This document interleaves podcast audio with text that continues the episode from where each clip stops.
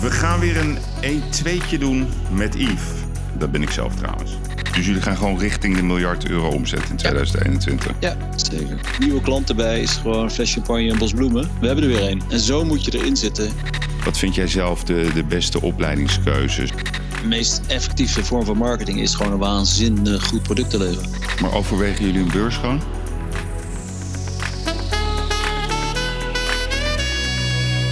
Beste kapiteinen, beste luisteraars, welkom bij een nieuwe aflevering van de podcastserie Uitblinkers. En dat zijn nog steeds mannen en vrouwen die het verschil maken. Vorige week was de uitblinker van de week, ja, de legend, de oprichter van de Bulldog, Henk de Vries. En uh, normaal gesproken praat, praat Henk liever niet over zijn roerige leven, maar voor mij en dus voor de kapiteinen maakt hij een uitzondering. En het was een, uh, ja, een zeldzaam, openhartig, inspirerend en uh, vooral ook emotioneel gesprek over zijn jeugd, over de strijd met Klaas Bruinsma, de start van de Bulldog, grote sterren die de verleiding van een jointje niet konden weerstaan. En natuurlijk ook het grote verlies van zijn geliefde vrouw Willy. Ik vond het een uniek, uniek, gesprek en wie er nog niet naar heeft geluisterd, ik raad u van harte aan om het terug te luisteren. Deze week is mijn uh, uitblinker een absolute topondernemer. En dat is serial entrepreneur Michiel Muller. En Michiel is een van de oprichters van online supermarkt Picnic. In 2015 hadden ze nog vier rood-witte bezorgautootjes in, Amersfoort.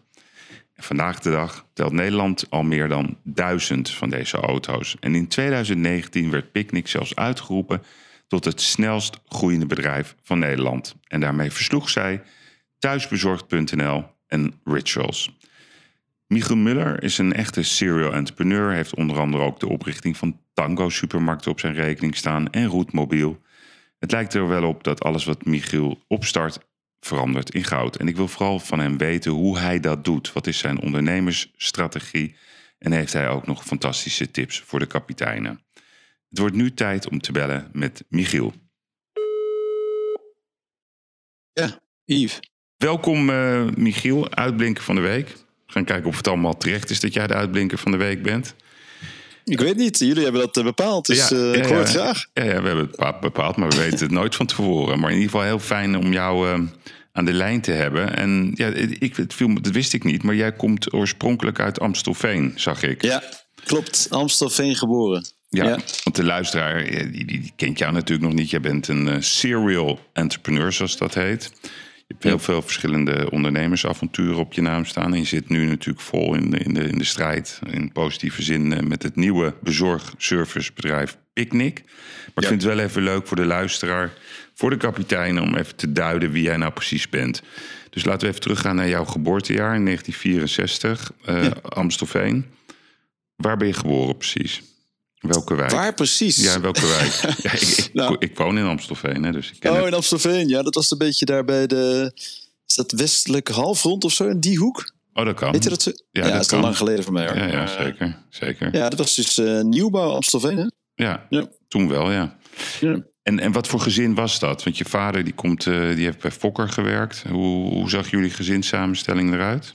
Ja, ik denk dat uh, uit die tijd een, uh, een keurig gezin met uh, inderdaad mijn vader die altijd bij Fokker heeft gewerkt. Mijn moeder was fysiotherapeut. Hmm. Dus die werkt vlak daarbij Amstelveen in een, in een verzorgingstehuis. Hmm. En met mijn broer, zus en ikzelf gingen we allemaal naar dezelfde lagere school. Ja, dat was natuurlijk allemaal heel goed en simpel georganiseerd toen, hè? Ja, toen wel, ja. Want ja. Jouw, jouw broer, je hebt een oudere broer, die is uit 61. Ja, ja, klopt. En een oudere zus. Een oudere zus. Want over je broer gaan we het straks even hebben. Die is toevallig ook nog eens de directievoorzitter van Ahold. Um, jouw zus, wat, wat doet je zus? Mijn zus zit in het boekenvak. En zij was de, de eerste ondernemer uit het gezin. Want die um, uh, heeft zelf ooit een boekhandel in Laren gehad. Mm. Daar is op een gegeven moment wel weer afscheid van genomen. Maar die zit in het boekenvak. Dus die zit echt in een hele andere hoek dan ik. Ja, ja. En wat houdt dat in, in het boekenvak? Wat, wat doet ze dan precies? Nou, Boekenvak werkt nu in een, uh, in een boekhandel in uh, Heemstede. Ja, ja. Okay. En weet dus heel veel van boeken. Ik vind dat ook heerlijk om daar uh, zich mee bezig te houden. En mooi. En, en, en jouw ouders, vader Fokker, moeder fysiotherapeut, leven ze nog allebei, als ik het vragen ja, mag? leven nog allebei. Ja, ja, klopt. Allebei 90 jaar. Ja, en als je dan kijkt nu naar het gezin, de zonen die zijn uh, buitengewoon succesvol. Is er dat uh, ingeramd vroeger? Of waren jullie free guys? Hoe ging dat? ja, ik vraag me dat nou, gewoon af. ik kan me niet herinneren dat er iets ingeramd is. Maar nee, ik denk dat het. Uh, ja, ik denk dat je een beetje massa moet hebben natuurlijk. Dat je um, blijkbaar iets gevonden hebt wat je leuk vindt en waar je talent een beetje kan inzetten. Tegelijkertijd, ja, wat kregen wij van huis uit mee? Uh, was denk ik uh, handen uit de mouwen. mijn moeder is een echte Rotterdamse. Hmm. Dus dat kregen we natuurlijk wel vroeg mee. En uh, conscientieusheid meer van mijn vader. Dus misschien is de combinatie wel goed. Hmm. Maar, maar werd het thuis, zeg maar in het thuisgezin van de familie Muller, werd dat zo besproken? Van uitgestippeld? Uh, jij gaat dit doen of ik wil dat oh, je nee, totaal niet echt. Nee, hoor, nee, nee, nee. Mijn vader zei altijd, het is jouw leven, dus je moet het zelf bepalen. Mhm. Dus nee, helemaal niet zelfs. Dat werd helemaal niet uitgestippeld. Het werd toch een beetje aan ons overgelaten. Mhm. En uiteindelijk uh, zijn mijn broer en ik in Rotterdam gaan studeren economie. Aan de Erasmus, Erasmus. Aan de Erasmus Universiteit, ja. Mhm. En mijn zus is Engels gaan studeren in Leiden. Ja, ja, precies. Ja. En, en wat heb je gedaan? Je hebt ateneum gedaan? Of, uh, Gymnasium beta, Yves. Oh, kijk aan. Ja. Beta nog wel. Het Latijn uiteindelijk, oh, als, als eindexamenvak. Ja. Ja, ja. En waar heb je dat gedaan, het gymnasium? In Haarlem. Oké. Uh, dus we zijn op een gegeven moment, uh, toen ik in de vijfde zat van de lagere school. Hmm. Na de vijfde zijn wij naar Heemstede verhuisd. Dan ben ik in Haarlem op school gegaan. Ja, ja, oké. En, en toen, op een gegeven moment ga je dan naar die Erasmus Universiteit. Um, wat voor leven had je daar in Rotterdam? Nou ja, uh, jaren tachtig, dus Rotterdam, eh, begin jaren tachtig. Dus Rotterdam was nog echt uh, behoorlijk nog zich aan het oprichten en aan het opbouwen om het wat aardiger te maken. Dus toen ik in Rotterdam ging studeren, had je eigenlijk langs de Maas maar één gebouw. Dat was toen het Netloid Hmm. En als je dat nu ziet, hoeveel natuurlijk die, uh, die stad is ontwikkeld en hoeveel Noord en Zuid naar elkaar toe zijn gegroeid. En uh, ja, alles is natuurlijk zo nu in bloei. En dat was natuurlijk toch echt, uh, echt wel heel ingewikkeld. Hè? Als je uit het Rotterdam Centraal Station stapte, dan zat je binnen vijf minuten weer in de trein terug. Omdat het een ingewikkelde stad was om een beetje te begrijpen. Hmm. En daar was het wel leuk, denk ik, ook als student om daar te zijn. Omdat het toch wat, wat ruwe kanten had. Je moet het zelf een beetje uitvinden, ook als student in zo'n stad. Ja, ja, precies. Hey, en en uh, ik bedoel, wanneer voelde jij dat jij een soort ondernemertje aan het worden was? Want ja, je gaat natuurlijk economie studeren, en dan, dat is allemaal theorie. Wanneer voel je dat je, dat je ook een echte praktijkman bent? Wanneer ontstaat dat? Nou, ik denk dat ik dat wel altijd gehad heb hoor. Dus uh, ook in mijn. Uh, uh, ja, ik was toch altijd wel bezig met dingetjes en met clubjes en met echt het organiseren en dingen doen. Dat vond ik gewoon leuk. En uiteindelijk tijdens je studie heb je natuurlijk inderdaad de economiestudie, zeker toen, was behoorlijk theoretisch. Dus daar kreeg je eigenlijk met ondernemerschap niet zoveel te maken. Wel iets, maar niet zo heel veel. Hmm. En toen, toen ik afstudeerde, was het eigenlijk, uh, ja, dan ging je gewoon bij een groot bedrijf werken. Dus dan ging je bij, bij Shell, of bij Esso, bij Unilever of dat soort uh, bedrijven werken. Dan had je het goed gedaan. Dat was toen een beetje toch de, de, de weg naar voren. Want als je kijkt naar die economiestudie, ben jij een aanhanger van een bepaalde econoom? Ben je een Friedman-man of ben je een, een Keynesiaanse man? Wat, wat voor economische modellen hang jij zelf aan? ja. ja. Ook, wel, ook wel een beetje terug in de boek hoor. Ja, nou, nee, ik, ben wel, uh... ik was wel Keynes hoor. Ik was wel John Maynard Keynes. Vond ik wel mooi. Ja, toch een beetje Keynesiaans. Hè? Ik denk ik ook hoor zelf. Ja, want wat, ja, dat was eigenlijk een beetje aan het eind van mijn studie dat dat uh, een beetje wat meer naar voren kwam, gek genoeg. Het was natuurlijk in het begin vaak uh, micro-economie en statistiek en zo. Dan had je het niet zo over, dat, uh, over die grote economische thema's. Het is ook mm. wat meer dingen die wat later in je studie kwamen. Maar uiteindelijk heb ik het werkcollege interne organisatie gedaan. Ja, ja. Maar wat, wat is dat? over, wat, ja, ja, dat gaat over organisatiemodellen en, en uh, ja, hoe je dat best organiseert. Nou, best wel, best wel saai eigenlijk. Uh, mijn studie was uh, toen heel erg, heel erg theoretisch. Hè? Ja, ja, want, want hoe kijk je? Want jij bent volgens mij, ik weet niet of jij dat bent of je broer, die, die, die is ook bezig met, met business schools. Ben jij dat of je broer? dat is denk ik mijn broer, ja. Nu ja. bedoel je? Ja, ja, Frans. Nou, ik dus, ja, nee, ik doe zelf natuurlijk nu sinds een aantal jaren ook wel uh, behoorlijk wat voor de Erasmus Universiteit Rotterdam. Maar dat is niet voor business schools, dat is meer voor ons trustfonds. Hè. Dus uh, het Erasmus Trustfonds is zeg maar het universiteitsfonds van Rotterdam. En daar ben ik voorzitter van. En daar zijn we wel uh, bezig om te proberen die laatste 5% excellentie in Rotterdam te houden. Ja, ja, want wat houdt dat dan in, zo'n trustfonds? Trustfonds is uh, wel interessant. In Rotterdam is het, de universiteit is opgericht door 40 ondernemers ooit in 1913.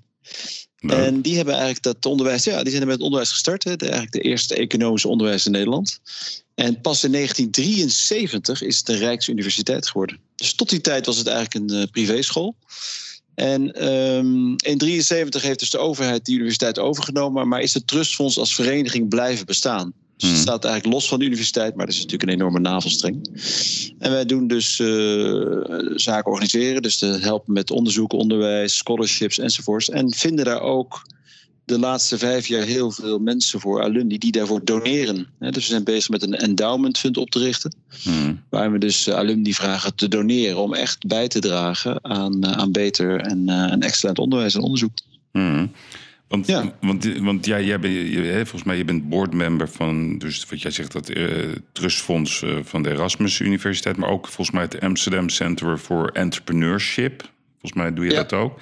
Maar als jij gewoon even met, je, met de ervaring die je nu hebt, hè, hoe kijk je dan naar, naar ons opleidingssysteem in Nederland? Ik, zelf vind ik het namelijk altijd nogal theoretisch, boeken en te weinig praktijk. Ja, ja, dat is natuurlijk wel enorm veranderd, denk ik, over tijd. Hè. Dus uh, je hebt natuurlijk heel veel opleidingen nu waar je verplichte stages moet doen. Hmm. Je hebt natuurlijk veel meer studenten die zelf op zoek gaan naar, naar interessante minors uh, in binnen- en buitenland. Dus er is veel meer, uh, veel meer beweging. Hè. Toen ik begon met studeren, ja, je begon en je eindigde gewoon op dezelfde opleiding in, in, bij dezelfde universiteit. En eigenlijk ook dezelfde studies een beetje. Ja, je had dan wel bij, bij je master kon je dan wel nog wat accenten kiezen. En nu is dat echt heel anders. Hè? Je begint je bachelor ergens en dan je master doen het gros van de student toch weer op een andere plek. Met een hele veel meer bewustere keuze heb ik het gevoel. Dan, dan in onze tijd. Dus ik denk dat er wel behoorlijk wat veranderd is. En dat is natuurlijk ook een trend die je ziet bij universiteiten de laatste jaren. Is dat ze toch veel meer aan het kijken zijn naar impact. Hè? Dat zie je ook bij de Erasmus Universiteit. onderzoek en onderwijs is natuurlijk heel belangrijk. En heel goed dat we dat doen. Maar maatschappelijke impact is ook belangrijk. Hè? Kunnen we het gevonden tijdens het, het onderzoek, hè, de, de, inzichten, kunnen we die ook gebruiken in de maatschappij om, om daar verbeteringen door te voeren? Mm. en dat is, dat is wel een belangrijke eh, beweging hoor. Ja, ja want, want je, je hebt zelf uh, twee zonen, als ik het goed heb begrepen, en een dochter. Eén zoon, twee dochters. Oh, Eén zoon, twee ja. dochters.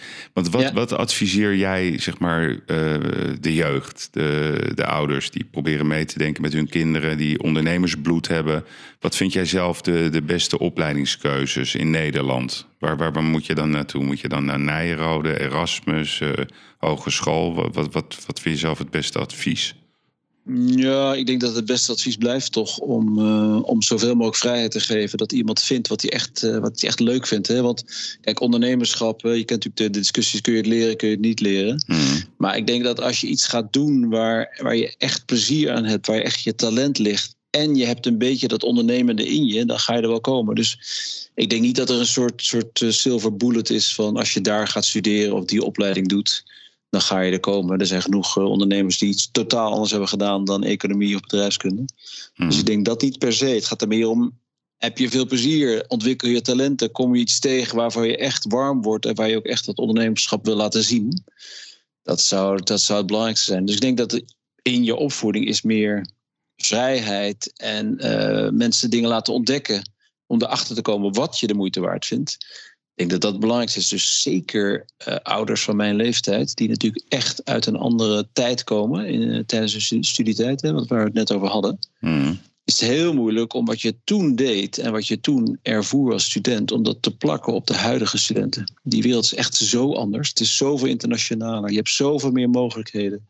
Er is zoveel meer beweging, ook bij studenten in keuzes van vakken en et cetera. Dus ik zou eerder zeggen, on, laat die studenten dat zelf ontdekken nu. Ja, want de, de, mogelijkheden zijn, eh, zijn legio natuurlijk. Ja, ja maar goed. Ja, jouw advies is eigenlijk focus op plezier. Doe vooral, kies vooral die studie waar je, waar je plezier uit haalt. En, ja, en daarna komt toch dat, dat, hele ondernemersavontuur... wat toch iets, iets heel anders is dan, dan de boekjes en zo. Ja, en dat is ook het fijn. Dat denk ik inderdaad met die, met die toch wat, wat explicietere bachelor-master eh, fases die je nu hebt en je bachelor leer je een beetje studeren, ga je het studentenleven in, ga je daar plezier maken. Hmm. En tegen de tijd dat je naar je master komt, ben je net ietsje serieuzer. En, uh, en ga je dan wat explicietere keuze maken wat je daarna wil gaan doen met je studie. En dat vind ik denk ik wel goed. Ja, ja. Want na jouw studie, hè, toen ben je in militaire dienst gegaan meteen? Koninklijke Luchtmacht. Koninklijke Luchtmacht. Wauw, en wat, Ja. wat heb je bestuurd? Ja. Dat viel een beetje tegen. Want eh, je had, ik was een van de laatste lichtingen. En dan had je een, eh, een, ehm, een programma dat heette Reserveofficier Academisch Gevormd. Dus dat was voor de mensen die dus waren gaan studeren, inmiddels afgestudeerd waren. En dan kon je dus een, eh, je militaire dienst doen. En met een soort, eh, ja, eh, een iets andere diensttijd dan, dan negen maanden zeg maar, in een tentje slapen. Mhm. Maar dat was dan 17 maanden bij de Koninklijke Luchtmacht. En dan heb ik bij de, bij de accountantsdienst gewerkt van de Koninklijke Luchtmacht. Ah, Ja. oké. oké. Dus je hebt niet, Ja. niet in zo'n kist, zeg maar... Nee, nee, nee, dat was voor niemand weggelegd hoor. Je wordt natuurlijk geen gevechtsvlieger in de 17 maanden. We hebben natuurlijk al wat gevlogen links-rechts met van die troopships. Maar dat was, dat was het dan. Nee, Mhm. dus, eh, maar op zich wel, wel aardig tijd. Een beetje lang natuurlijk, 17 maanden. Ja. Maar ik heb er wel iets van opgestoken, ja. Ja, ja. En toen? Wat gebeurde er toen? En toen ben ik, eh, toen vanuit zo'n. eh in je diensttijd heb je natuurlijk wel wat behoorlijk wat tijd om even na te denken, wat ga je daarna doen? Toen ben ik uiteindelijk bij ESSO gaan werken, de oliemaatschappij. Ja. En eh, nou, een geweldig bedrijf natuurlijk, heel groot. Daar kon je natuurlijk eh, doorgroeien tot je erbij neerviel. En wat ESSO erg leuk had, het heet dan eh, job rotation. Dus na elke anderhalf jaar moest je iets anders gaan doen. En dan ging je echt van, van, van marketing naar sales, naar, eh, naar controls, naar audit, naar van alles en nog wat gedaan. En dat is toch wel de moeite waard, dat je heel veel, heel veel eh, kanten ziet. En eh ESSO heeft echt campus recruitment als, als filosofie. Dus iedereen die daar werkt, zeg maar, is na zijn studie meteen daar begonnen. Dus dat, dat leidt tot een enorm sterke cultuur. Mhm. Eh, dus als je, als je veranderde van job of veranderde van land, ja, je kon eigenlijk binnen een paar weken was je weer, eh, was je weer gewend, omdat iedereen dezelfde taal sprak. Nou, dus die, ja, dat was wel interessant om te zien. Alleen na, na verloop van tijd miste ik toch een beetje de dynamiek eh, ook daarvan. Ja, ja. Want wanneer ben jij... Kan jij dat nog herinneren? Wanneer je je eerste... Wat was jouw eerste bedrijfje wat je begon? Nou, ik ben natuurlijk eh, tijdens mijn. eh, toen ik bij ESSO zat, ben ik een beetje om me heen gaan kijken. Toen ben ik eh, Mark Schreuder tegen gaan komen. Mhm. Hè, die net met Tango was begonnen. Want Mark, de is, is die ook de zoon van Martin Schreuder? De, de oude, Ja. oude Ja. Martinair-baas? Ja, zeker. Zeker. En zeg maar samen met, met Petro Plus als grote aandeelhouder. Mhm. En toen ben ik uiteindelijk eh, met Mark in gesprek geraakt. En toen heb ik gezegd, nou, ik ga de jump maken. Dus toen ben ik van ESSO naar, eh, naar Tango gegaan. Hè? En Mhm. hebben we het samen eigenlijk uitgebouwd in een jaar of vier, vijf. Naar een heel mooi bedrijf met een geweldig eh, model. En ook een enorme waarde voor consumenten. Dus dat we eindelijk wat korting gingen geven op brandstof. Ja, ja, want kan je dat even uitleggen? Want ik denk dat heel veel luisteraars niet weten wie, wie Tango is. Dat is een, zeg maar... eh, Tango is een, eh, is een, eh, is een onbemande tankstationnetwerk. Dus, dus wij verkochten benzine en diesel. Wat natuurlijk veel meer partijen voor ons ook deden. Alle grote partijen. mhm. Maar wij verkochten dat via onbemande stations. Dus dat betekent eigenlijk dat we de shop niet hadden en daarmee het personeel niet hadden. En daarmee een belangrijke kostenpost van de meeste stations ook niet hadden. Mhm. En toen konden we dus eh, benzine en diesel voor, voor 5, 6, 7 cent per liter goedkoper verkopen. Mhm. En het was in een tijd dat je eigenlijk helemaal geen korting kon krijgen bij benzinestations. De meeste die hanteerden dan de, de Shell adviesprijs. En er was wel wat korting, maar dat was of langs de grenzen... of het was echt voor mensen met een pasje of zo, weet je wel. Mhm. En wij zijn we begonnen dus echt met een consumentenmerk, eh, met hele mooie stations. Hè. Dus we hadden gezegd, joh, we willen een zeg maar lage prijs, maar wel met een aanmerk uitstraling. Dus we bouwden mooie stations, goede verlichting, super schoon. eh, met betalen in de pomp, hè, zodat je dus meteen in de pomp kon betalen. Dat je niet naar een soort betaalpaal moest. Nou, al dat soort dingen zorgden ervoor dat consumenten het eigenlijk enorm snel omarmden. En behalve de lage prijs gingen ze ook voor de snelheid. Omdat je bij ons eigenlijk eh, zo snel door kon. eh, dat je ook zag die mensen die zeg maar niet hun benzine zelf hoefden te betalen. omdat ze een leaseauto hadden of zo. Mhm. gingen ze toch bij Tango tanken vanwege de snelheid. Dus dat was eigenlijk een heel mooi, heel mooi model. En dat hebben we in Nederland, België en toen we het eerste station in Spanje aan het ehm, bouwen waren. Hebben we het uiteindelijk verkocht aan Q8. Ja, dat is, van, dat is eh, volgens mij eigenlijk van Kuwait eh, Petroleum. Ja. Hè? ja. Ja, ja. En hoe gaat dat dan? Hoe werkt dat dan bijvoorbeeld, eh, zo'n verkoop? Melden die zichzelf of hadden jullie het aangeboden, dat bedrijf? Nee, nou, dus Petroplus was groot aandeelhouder. En uh, dus uh, dat betekent dat Petroplus op een gegeven moment beslissing had genomen om te gaan verkopen. Nou, dan gaat zo'n verkoopproces in, in werking. En zoals de meeste probeer je eerst de markt te sonderen. Heeft er iemand interesse hierin? Nou, dan kun je natuurlijk zelf wel met een lijstje komen. Ja. En eventueel een, een begeleidende uh, bank of zo komt er ook nog wel met een lijstje. Dus we begonnen zeg maar met, een, met 30 mensen. En daarvan zeiden er 30 zeg van, nou, ik wil wel wat meer erover weten. Dus dan stuur je een korte samenvatting op. Nou, dan gaan er vervolgens 25 mensen die zeggen, nou, ik wil eigenlijk wel wat meer weten. Stuur maar een uh, geheimhoudingsverklaring. Hmm. En dan stuur je er wat meer spullen op. En dan krijg je, dan vraag je om een eerste bieding. Nou, dan blijft er dan een stuk of tien over die met een bieding komen die enigszins serieus is.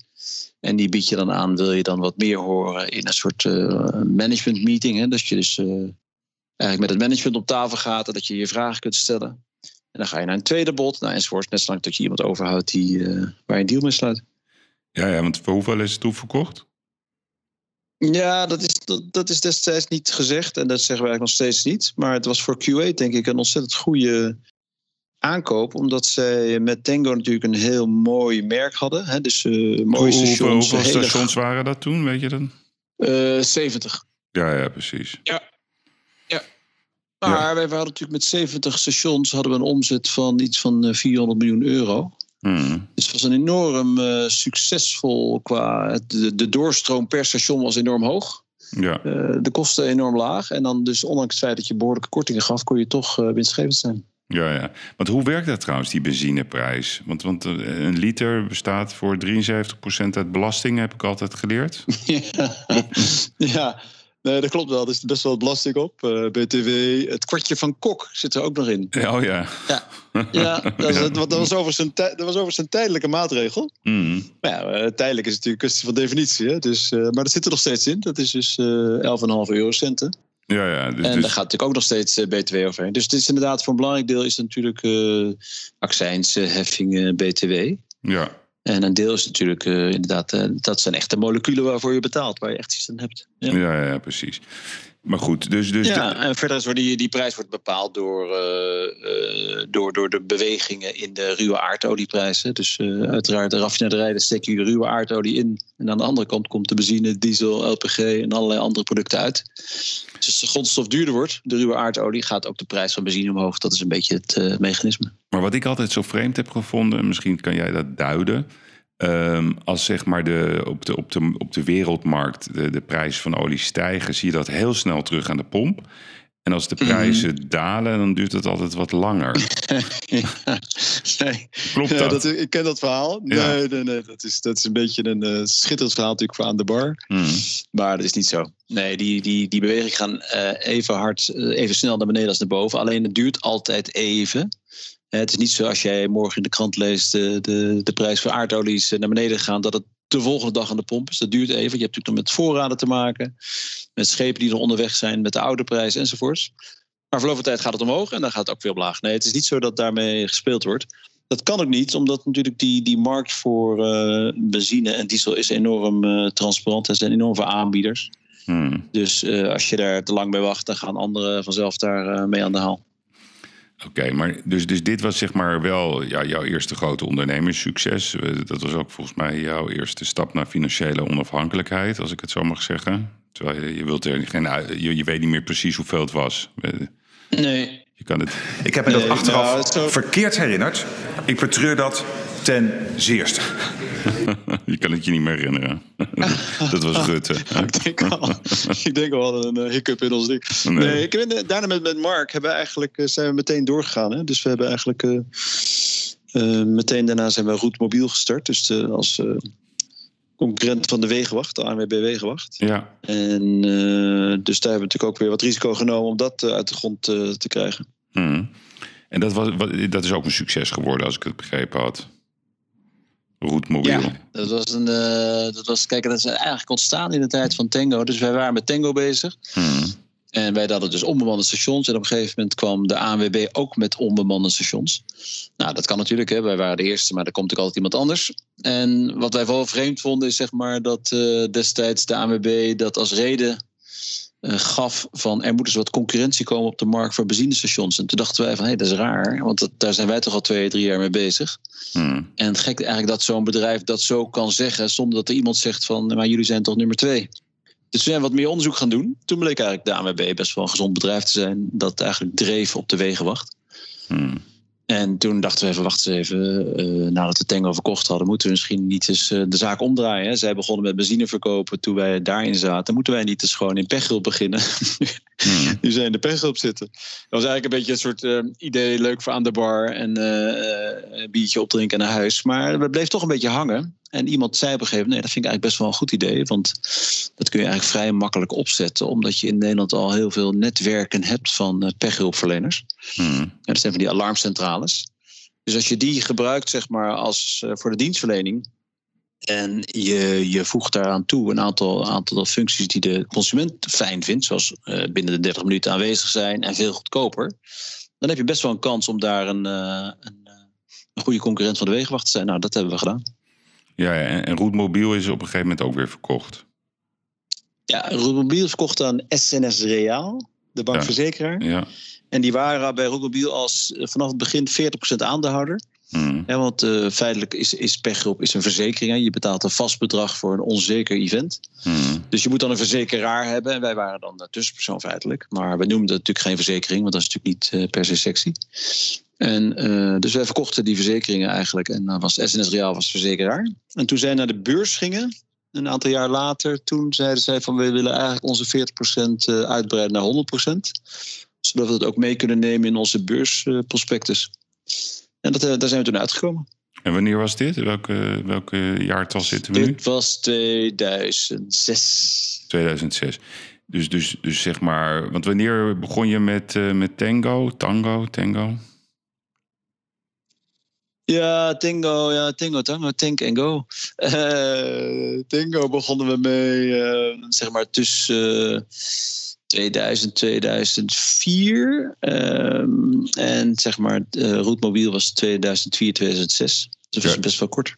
Ja, ja precies. Ja. Dus, dus eigenlijk heb je op dat moment twee grote, best wel grote successen behaald. Je bent dan 40, geloof ik, zoiets. En wat, wat, wat, wat, wat is, dat, dus ik, ik altijd, in, dat is een beetje het moment dat je in de kracht van je leven zit. Wat, wat, Ja. wat, wat, is, wat zijn eigenlijk jouw motieven op zo'n moment? Wat, wat, wat, wat, wat beweegt jou dan om, om elke keer, zeg maar, dit soort concepten... Je, je praat erover alsof het een bierveeltje is, maar de praktijk is natuurlijk heel anders. Ja, ik weet niet. Ja, kijk, uiteindelijk is het zo dat, dat als je begint met ondernemen omdat je denkt, dan heb ik geen baas meer en dan word ik rijk. Mm, Ja, dan ben je sowieso al vanaf dag één kansloos. Mm, Uh, want daar moet je natuurlijk daar moet je niet voor doen. Je moet het doen omdat je ergens in gelooft, omdat je ergens heilig, uh, heilig geloof in hebt, zodat je echt door die muur gaat die je tegen gaat komen zodra je gaat starten. En ik denk dat voor mij geldt eigenlijk altijd toch de nieuwsgierigheid of iets gaat lukken. Uh, Mhm. Ik heb zelf um, heel veel altijd met anderen gedaan. En ook heel vaak uh, dat anderen met een idee kwamen. Dat je een beetje ging praten en dan de verder dacht: hé, hey, dit is eigenlijk wel een ontzettend goed idee. Ik geloof hier echt in, maar zou het ook echt gaan werken? Mm. En dat stuk is denk ik het meest, uh, ja, wat mij het meest triggert. Lukt iets wat je bedacht hebt met anderen, lukt het je ook om het echt uit te voeren en tot enig succes te brengen? Dus toch meer die nieuwsgierigheid naar uh, of het echt kan werken. Hmm. Want, want kijk, je, je, wat ik me dan afvraag, hè, want je, je, je bent al 40. Uh, nou, ja, ja, jij zegt het gaat me om die nieuwsgierigheid. Het gaat me ook een beetje om de game, zeg maar. Hè, om, om, om het toch te ja. op een bepaalde manier. Jullie hebben ook, ik kan me dat ook herinneren uh, met Schreuder, ook een bepaalde brutaliteit die jullie uitstralen. Bijna ongrijpbaar uh, gevoel. Hè, dus een beetje mm. golden boy. Um, ja, nee, maar dat. Ja, ja, goed, zo kijk ik er dan naar. Maar, nou ja, kijk, je moet natuurlijk wel, als je, als je bijvoorbeeld met Tango en met mobiel, je, gaat, je hebt wel te maken met serieuze marktpartijen die aan de andere kant staan. Hè? Ja, ja. Uh, grote oliemaatschappijen of een, uh, een ANWB, dat zijn geen, geen kleine jongens. Dus Zeker moet je wel een beetje, een beetje lef hebben om daar uh, een poging te wagen. En merk je dan in zo'n proces, omdat je toch tegen de grote jongens strijdt, vecht, ik weet niet of je het zo ziet, maar is er dan ook, mm. zijn er ook tegenmachten die zeg maar, in dat proces uh, plaatsvinden? Zeker, tuurlijk. Hoe gaat dat? Uh, als je, nou, hoe gaat dat? Je hebt natuurlijk te maken met, met andere partijen die, die veel meer zeg maar, al uh, established zijn in de polder. Ja. die, die hebben natuurlijk marktmacht, die hebben politieke macht, die hebben media power. Als zij iets roepen, dan staat het vooraan in de krant. En als jij iets roept als start-up, dan staat het nergens. Mhm. Dus daar heb je natuurlijk mee te maken. Het enige wat je hebt als, als jong bedrijf, als startupbedrijf ten opzichte van andere grote partijen, is snelheid van beweging. Ja. Dat is het enige wat je echt voor hebt. En nou, die moet je ook echt inzetten. Dus je moet ook blijven, eh, blijven ondernemen, dingen blijven doen die, waar de anderen een jaar over na moeten denken. En dan heb jij het binnen een week gedaan. Nou, dat is precies eh, de enige kracht die je hebt. En dan hoop je dat je over time, zeker als je in de consumentenmarkt zit, dat je ook consumenten krijgt die op een gegeven moment een beetje momentum genereren en elkaar gaan vertellen: hé, hey, dat is eigenlijk wel een goed aanbod. En dat, eh, die goedkope benzine bevalt me eigenlijk wel goed. Ja, dat werkt hartstikke handig. Kan je gewoon met je pasje betalen in de pomp. Dus dat is zeg maar hetgeen wat je. eh, Je moet, je moet door die eerste fase heen. En naast het enige geluk is dat je hebt, is dat ehm, grote partijen, als ze een beetje marktmacht hebben en er komt een nieuwe partij op de markt, dat ze vaak. Ja, of, of op dag één iets doms doen, iets doms zeggen. eh, of dat ze ehm, zeg maar toch elkaar een, een jaar lang e-mailtjes gaan sturen dat het allemaal niet zo, niet zo interessant is. Dus je hebt altijd wel iets tijd om, om jezelf te bewijzen. En die moet je echt gebruiken. En dus Ja, je moet heel snel ehm, zorgen dat je een beetje voet aan de grond krijgt. Nou, en als je dat lukt, dan, dan, dan maak je een kans. Maar Mhm. als je natuurlijk gaat denken van, joh, weet je, moeten, allemaal we moeten het spel spelen net zoals de grote jongens. Nou, dan ga je het nooit redden. Mhm. Nee, precies. Dus die eerste fase, dat eerste jaar, dat is een beetje die underdog-rol. Moet je, die Ja. dan, moet je dan die dan in stilte uitvoeren? Want dat kan ook weer niet, want je moet toch ook de publiciteit opzoeken. Hoe, wat, wat, wat zijn Ja, jouw lessons soms, to learn, ja. zeg maar, voor, voor, voor start-ups? Nou, daar? Ik denk lessons learned zijn, als het in stilte kan, waarom niet? Hè? Die hebt de, tegenwoordig wordt heel vaak het woord disruptie gebruikt. Mhm. Dat heb je vast wel eens gehoord. Ja. En dat is overigens een, eh, theorie van meneer Christensen. En die heeft een, eigenlijk een hele andere definitie van, van disruption. Die zegt namelijk, eh, er is een bedrijfje dat begint ergens met een product of een dienst die eigenlijk een beetje eh, nog in wording is. Hè, die eigenlijk niet zo goed is, werkt nog niet zo goed. Het, is, het gaat soms kapot. dus met andere woorden, de marktpartijen die daar actief in zijn in die markt, die zien dat een beetje aan. Die denken van, nou, dat is echt helemaal niks. Dat is een waardeloos aanbod of een slecht product. Dus die laten dat zo'n beetje doorgaan, doorkabbelen. En twee, drie jaar later blijkt opeens het product natuurlijk wel verbeterd te zijn. En de dienst is verbeterd. En opeens blijkt het een enorme concurrent te zijn, zonder dat ze er drie jaar lang hebben doorgehad. Dat is een beetje, ik slaat een beetje plat, hè, maar een beetje Mhm. de disruptietheorie. En nu wordt vaak disruptie een beetje gedefinieerd als eh, er komt iemand op de markt op dag één. En staat op de voorkant van de Telegraaf. En dat is disruptie. Nou, dat, dat zit natuurlijk een beetje in de mix. Kijk, Mhm. en bij, bij, bij Roetmobiel bijvoorbeeld eh, was het gewoon de enige mogelijkheid was om een beetje naar buiten te treden met ons bedrijf. Omdat we in september begonnen en in half eh, november moest je je uitschrijven bij de, bij de ANWB voor het jaar erop. Mhm. Dus we hadden maar drie maanden de tijd om mensen duidelijk te maken: hé, hey, er is nog iemand die een band kan plakken. Die mensen die heten Roetmobiel, dit kost het en zo kan je aanmelden. Nou, daar moet je natuurlijk wel een beetje tempo maken met, Ja, ja. eh, met naar buiten te treden. Dat is iets heel anders. En bij, bij Tango was het eh, echt, echt totaal anders, omdat we daar natuurlijk gewoon, je begint met één station. Hè? Dus Je hebt meteen landelijke dekking of zo. Dus dat is een hele andere manier van starten. Dus het is zeker niet zo dat, dat je als starter per se eh, enorm veel media power nodig hebt of aandacht van de, van de pers. Mhm. Tegelijkertijd, als je natuurlijk in een consumentenmarkt bent, helpt het natuurlijk wel als je links iemand over je schrijft. Want dan gaan consumenten daarvan horen, die gaan zich wat beter mee erin verdiepen. Dus het kan natuurlijk wel helpen. Ja, ja, zeker. Want als jij, jij zei net, eh het prikkelde me wel, politieke macht, hè, waar je soms tegen strijdt. Hoe werkt dat dan? Hè? Want ik kan me voorstellen dat een bedrijf als Shell, die kijkt het altijd even aan. Maar ja, als je te veel macht eh, ontwikkelt, ja, dan worden ze er meestal wakker. Hoe kan je me, Hmm. heb je een voorbeeld wa- wanneer je echt gewoon concreet te maken had met, eh, met politieke macht, CQ, zeg maar tegenwerking? Nou, tegenwerking. Ik denk dat, dat, dat op zich grote bedrijven ehm, gaan echt wel eh, zich verweren. En dat is natuurlijk volstrekt logisch. Mhm. Als iemand, een, een toetreder, eh, wat groter wordt. En zich eh, tegen je, te- in, jouw, in jouw marktstuk, wat je eigenlijk wel beheerst, om zich daar te, te verweren. En soms gaat dat met slimme dingen, soms gaat het met. eh, we weten wel dat toen we bij, bij Tango waren we bezig, zes maanden of zo. En toen hoorden we iemand eh, van, eh, van Shell op de radio zeggen: Ja, maar Tango verkoopt slechte benzine. Ja. Nou, dat is best, het is natuurlijk best vervelend als je dat hoort. En je hebt net, net getankt bij, Ja. bij Tango. Alleen wij hadden natuurlijk zelf geen raffinaderij. En aangezien wij die, die markt al een beetje kenden, ja, die, die moleculen die wij verkochten, die werden dan gemaakt door een van de andere raffinaderijen in het land. Hmm. Wij kochten, wij kochten die dan van Total. Dus dat was gewoon ook gewoon een grote oliemaatschappij. Dus dat, was een beetje een. Ja, dan zie je wel dat ze natuurlijk toch proberen, uh, grote bedrijven, ze toch proberen hun markt te beschermen. Hmm. En uh, dus daar heb je altijd mee te maken. Hmm. Uh, en en, en ook, ook bij, bij ANWB was het natuurlijk ook een hele, hele batterij van, van aantijgingen. Dat wij inderdaad maar snelle jongens waren en dat allemaal heel goedkoop was.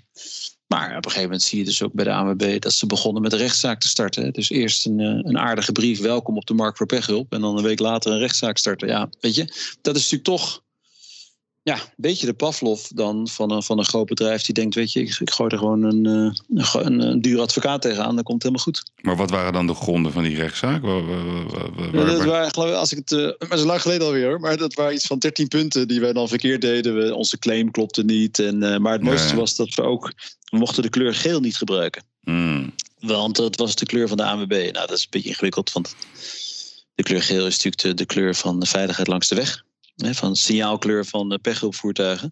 En die hadden al onze, uh, al onze ondernemers die zeg maar onze pechhulp uitvoerden, hadden natuurlijk gele auto's. Dus ja, dat is een beetje ingewikkeld als je dan zegt dat mag je niet meer gebruiken. Nou, dat soort dingen, weet je.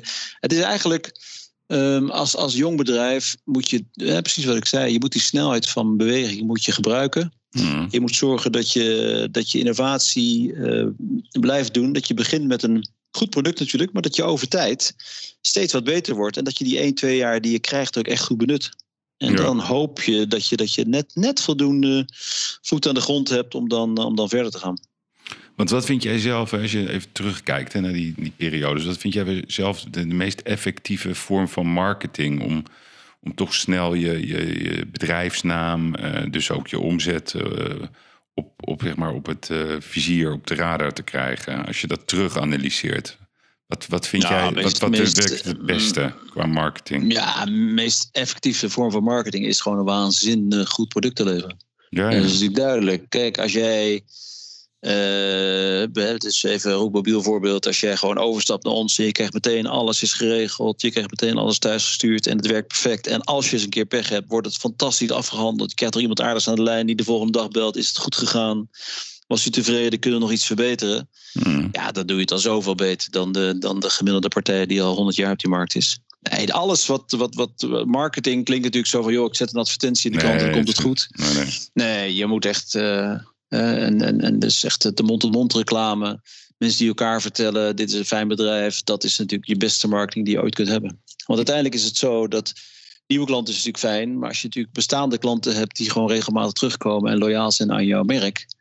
Ja, dat is natuurlijk de baas voor alles. Want Ja. dan bouw je zeg maar over tijd een soort eh, natural subscription op. Dat mensen gewoon blijven terugkomen naar jouw bedrijf, naar jouw dienstverlening.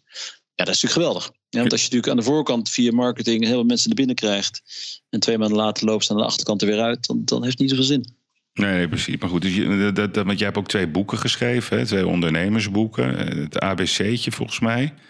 Ja, En, Ja. eh, en een ander boek. Ik, ik, heb even, want ik wil even dat bruggetje maken hè, over, over hoe, jij, hoe jij dat Mhm. duidt. Je hebt ze- de zeven lessen van Michiel Muller. Laat ik ze even, even heel kort eh, behandelen. dus, dus één, stimuleer individueel ondernemerschap met vrijheid. Wat bedoel je daarmee? nou daarmee bedoel ik dat je. eh, ze hebben even als voorbeeld. er komt iemand nieuws bij jouw bedrijf werken. die komt vaak met een hele andere bagage binnen. Ja. En die kijkt ook heel fris naar jouw markt of naar de producten die je voert. Nou, daar moet je ontzettend veel van leren in het begin. Wat denken die? Eh, wat zien die in de eerste paar weken? Dus probeer daar zoveel mogelijk van te leren. En probeer de vrijheid te geven van die mensen. Dat ze hun talenten, die ze allemaal weer anders zijn dan, eh, dan, dan de, misschien de mensen die binnen dat bedrijf al werkzaam zijn. Kijk wat je daarmee kunt en kijk of je dat kunt stimuleren, dat ze dat ook in durven zetten. Ja, dat ze met goede ideeën echt vertellen en niet eh, thuis tegen hun vriend of vriendin. Hmm. Dus dat is belangrijk. Dat je dus dat die, die, die, iedereen heeft waanzinnig veel hersens. Nou, wat, hoe fijn is dat dat iedereen meehelpt en meedenkt om het bedrijf beter te maken. Ja, ja, een beetje gewoon een beetje Ajax. Hè? Ik weet niet of je Ajax ziet bent of Feyenoord. Na- Naar voren voetballen. Dus geen paasje breed. Ja. Fouten maken is oké. Nee, geen tikje terug. Nee, nee, precies. Absoluut. En wat bedoel je met houd je processen zelf onder controle? Dat is ook zo'n les van jou. Dat betekent dat je goed moet weten waar je mee bezig bent. Hè? Dus het, het, dat is natuurlijk in de huidige tijd een stuk makkelijker dat je enorm veel data kunt verzamelen over je processen. Uh, hoe gaat het eigenlijk? Hoe is het gisteren gegaan? Hoe lopen onze processen? Waar uh, scoren we slechter dan we dachten? Hoe vinden klanten onze, onze dienstverlening? Met andere woorden, je kunt ongelooflijk veel verzamelen over hoe het gaat. En dan hmm. kun je ook verbeteren. Ik weet nog dat wij, uh, natuurlijk met Tango was het een beetje het begin van, zeg maar, dat je wat met, met data science kon doen. Maar wij wisten al elke dag wat we de vorige dag hadden gedaan, verkocht, in welk station, aan welke automobilist, eh, van welk merk auto enzovoorts. Dus kon je eigenlijk best wel goed zien, al een beetje trends zien van hé, hey, wacht eens even, in die stad gaat het veel beter dan in die andere stad. Hoe komt het nou eigenlijk? Wat doen we daar dan anders? Of is nou, dat soort dingen, daar is het natuurlijk ontzettend belangrijk. Uh, dus, dus als je iets begint, moet je proberen zo goed mogelijk door te meten hoe het ermee gaat en kun je dat verbeteren op punten. Ja, nee, maar dat zie je nu. Je bent, je bent in dat opzicht heel vooruitstrevend. Bijvoorbeeld een Airbnb en een Booking. Veel mensen weten dat niet. Maar die, die veranderen gewoon iedere dag hun software. Elke dag maken ze weer aanpassingen naar het gedrag van de consument. Ja. Hey, en, wat, en wat bedoel je met houd oog voor gezelligheid? Vond ik wel een mooie. Houd voor gezelligheid. Dat heeft te maken met. Uh, iedereen is natuurlijk, zeker als je in een, een, een eh, startend bedrijf bent, iedereen is waanzinnig druk. Het, elke dag is er weer een nieuwe uitdaging. Uh, of er gaat iets mis, of je hebt iets niet bedacht, of je groeit heel hard en dat moet allemaal alle zeilen bijzetten. Maar houd wel oog voor de successen die je hebt gemaakt. Ook kan het klein zijn. En probeer even stil te staan en dat even te vieren. En dat kan heel klein zijn. Hè? Dat kan een hele kleine hmm. uh, iets zijn. Maar dat je wel af en toe stilstaat. Omdat we natuurlijk allemaal zo hard aan het rennen en aan het hollen zijn. Ja. Dat het ook belangrijk is om het z'n allen even te zeggen: jongens, eh, eigenlijk best goed gedaan vorige week, want we hebben weer 10% meer gedaan. Of uh, we hebben 20 centimeter sneeuw gehad en we hebben dit jaar veel beter gedaan dan vorig jaar toen we ook 20 centimeter hadden. Dus we zijn toch weer een beetje slimmer geworden erin. Ja, dus ook, ook, ook, die, die menselijke maat intern. Um, Neem risico's en leer van je fouten. Ja, dat is natuurlijk een, uh, sowieso een gouden regel. Uh, de huidige tijd is eigenlijk het niet nemen van risico het gevaarlijkste wat je kan doen. Mm En dat heeft te maken met het feit dat de wereld zo snel verandert. Dus technologie verandert. Je hebt globalisering. Consumenten zijn veel beter geïnformeerd.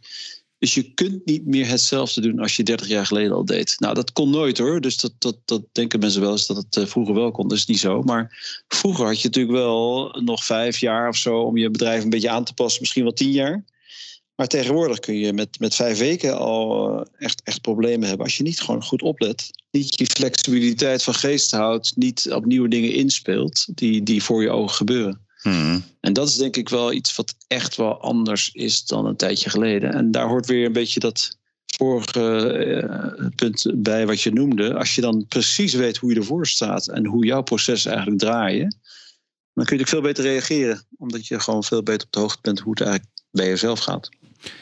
Want, want ik, ik vind deze wel even ook een interessante, zeg maar, na het nu. Hè. Kijk, eh, zolang ik ondernemer ben, heb ik altijd wel een beetje me geïrriteerd aan de overheid. Maar nu zitten ze zo, uh, zeg maar, op onze huid, op onze vezel. Nou, jij, jij, we gaan het straks hebben natuurlijk al voor picknick. Dat is natuurlijk mm. een echte coronawinnaar, maar er zijn natuurlijk ook heel veel coronaverliezers. Als jij die gedachte van dat continu reageren op nieuwe situaties, globalisering, verandering. Hoe kijk jij zelf naar, naar hoe zeg maar, onze Nederlandse overheid omgaat uh, met, met, met zeg maar, de crisis waar ze nu mee te maken hebben? Als je dat gewoon puur vanuit managerial en ondernemersoogpunt bekijkt. Nou, laten we, laten we vooropstellen dat het natuurlijk ontzettend ingewikkeld is. Omdat je uh, te maken krijgt met een virus, uh, maart vorig jaar. Hmm. Waarvan niemand weet wat het eigenlijk doet. Dat is ingewikkeld. Dan heb je natuurlijk uh, te maken met het feit dat je dan allerlei communicatie moet uitsturen. Waarvan je niet weet of die eigenlijk accuraat is. En moet je nou vertrouwen uitstralen dat het goed komt? Of moet je zeggen, jongens, ga maar eens even vijf jaar, ga er maar vanuit dat het dan vijf jaar gaat duren. Het is natuurlijk allebei niet echt makkelijke keuzes die je moet maken. Mhm. Maar ik denk dat we uh, ten aanzien van het, tempo van sommige dingen en, en het, het organiseren daarvan, dat we misschien iets te veel in een modus zijn gebleven van, ja, weet je, we hebben een structuur in Nederland van de GGD's of het hele zorgsysteem. Dat hebben we nu en dat heeft altijd goed gewerkt. En dat gaan we nu weer op dezelfde manier inzetten. Terwijl je mhm. toch in een soort crisissituatie zit. Dus um, Natuurlijk is het fantastisch geregeld door de GGD's die heel erg uh, lokaal georganiseerd zijn. Maar ja, misschien moet je iets directiever zijn in een crisissituatie en moet je iets andere keuzes maken. Ja, ik zit er onvoldoende in, maar als je natuurlijk uh, het vergelijkt met, met bijvoorbeeld de keuzes die in Engeland zijn gemaakt, hè, dus de, de, de één prik filosofie, dat ze zegt heb, ja nee, twee prikken is beter, maar met één prik heb je misschien nog 80% van het resultaat te pakken. Is het dan niet handiger dat we een grote groep op 80% zetten in plaats van een kleinere groep op 40%? Nou, dat soort keuzes, Mhm. dat die, die zou misschien een ondernemer iets anders maken. Ja, maar, maar kijk, als je het nou hebt, lessons to learn. Hè? Ik bedoel, er- niemand zal verwijten eh, dat, dat toen corona kwam, dat men toen heel reactief was en eh, was paniek in de tent. Maar op een, gegeven moment, Ja. op een gegeven moment krijg je data, op een gegeven moment zie je andere landen en je krijgt referentiemateriaal. Ehm, wat, is nou, wat is nou zeg maar voor de toekomst de, de beste les? Want zo hoe ik er naar kijk, is dat we volgens mij gewoon helikopterteams nodig hebben als er een crisis is. Met, met ervaren mensen, met mensen Ja. die weten hoe ze een crisis moeten aanpakken. Ja, en nu kijken we toch naar, naar mensen die allemaal naar elkaar zitten te kijken en eigenlijk geen risico's willen nemen. En bijna altijd Ja. de route nemen van eh, veiligheid, wat niet goed is in een crisis. Nee, maar dat is natuurlijk ook wel, ook wel een beetje de maatschappij. hè. Dus dat je. Het nemen van risico was natuurlijk altijd al iets van. eh, Dat is only for the brave, zeg maar. Maar het is natuurlijk zo een enorme afrekencultuur geworden. Hmm. Elke minuscuul foutje dat je maakt, eh, gaat je hoofd op het hardblok. En eh, word je overal, zeg maar. eh, ehm, niet meer uitgenodigd.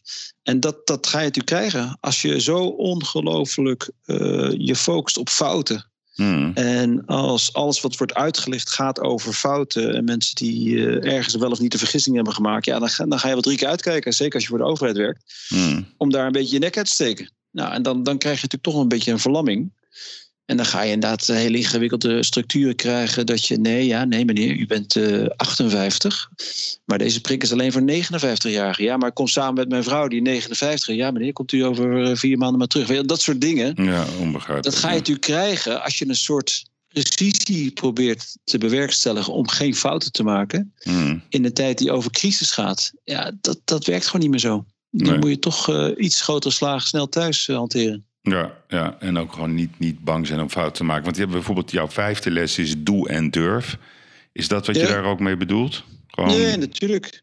Ja, doen en durf. Kijk, de, de vraag van, eh, eh, van, van de jonge mensen die zeggen, joh, of, of eh, van wanneer, wanneer zou ik moeten beginnen? Hoe moet ik ondernemen? En ik zeg, nou, vandaag beginnen. Ja, Hè, Ja. Want uiteindelijk, een, een goed plan is natuurlijk hartstikke mooi. Is super fijn om mee te beginnen. hmm, Maar het is natuurlijk niks waard. En PowerPoint is natuurlijk niks waard. hmm, Het gaat erom, ben je in staat om het in de praktijk te brengen? En ben je in staat om een beginnetje te maken? En kijk, ik, ik word ook wel eens gebeld door mensen die zeggen... Joh, ik heb een waanzinnig goed idee en ik loop er al zeven jaar mee rond. En ja, dan weet je natuurlijk eigenlijk al genoeg. ja, Ja, als je een goed idee hebt en je loopt er zeven jaar mee rond... Ja, dan is misschien ondernemerschap eh, niet helemaal de juiste route.